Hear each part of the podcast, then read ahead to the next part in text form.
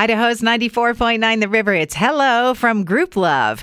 Time for the free range report here on Friday night. The return of the Boise Valley People's Celebration is happening now. And through the weekend at Eagle Rock Park and Gowen Field, there are booths and demonstrations and storytelling. Kind of shaky around Challis. We always keep an eye on that. Swarm of small earthquakes, the biggest there at 2.7, and a newly formed thermal feature erupted in Yellowstone National Park. A section had to be closed because this new geyser is spitting out a mix of boiling water and sinter.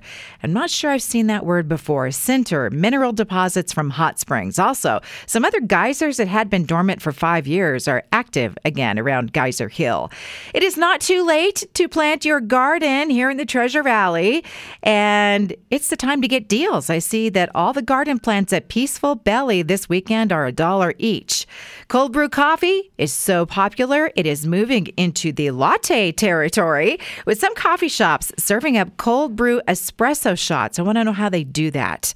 And adding those two creations, the shot contains as much caffeine as a regular cup of cold brew. I suppose they just let it cool off. Is that it? Costco is exploring the idea of adding sushi counters. So, yes, please, for those of us who are not fans of hot dogs. Is it safe to leave butter sitting out on the counter?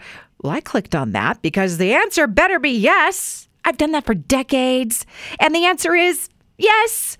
Even after 30 days, there is no sign of spoilage in one study. Although the FDA says you should only leave butter unrefrigerated for a day or two. What is root beer and who created it? Go back to 1876. I liked this lesson. The drink was available at the U.S. Centennial Exposition. Credit goes to a pharmacist named Charles Hires, who adapted an herbal tea recipe to make that drink, and I seem to remember. There used to be a root beer brand called Hires. Maybe there still is. And electroculture. What is this? I saw a photo of a person with a copper wire wrapped around their head. Oh, so now I know. It's the use of copper wire in your garden, and then you also wear it when you're around your plants, and it's supposed to be good for your plants. That's a wrap on the Free Range Report tonight. Past editions at riverboise.com and on Apple Podcasts.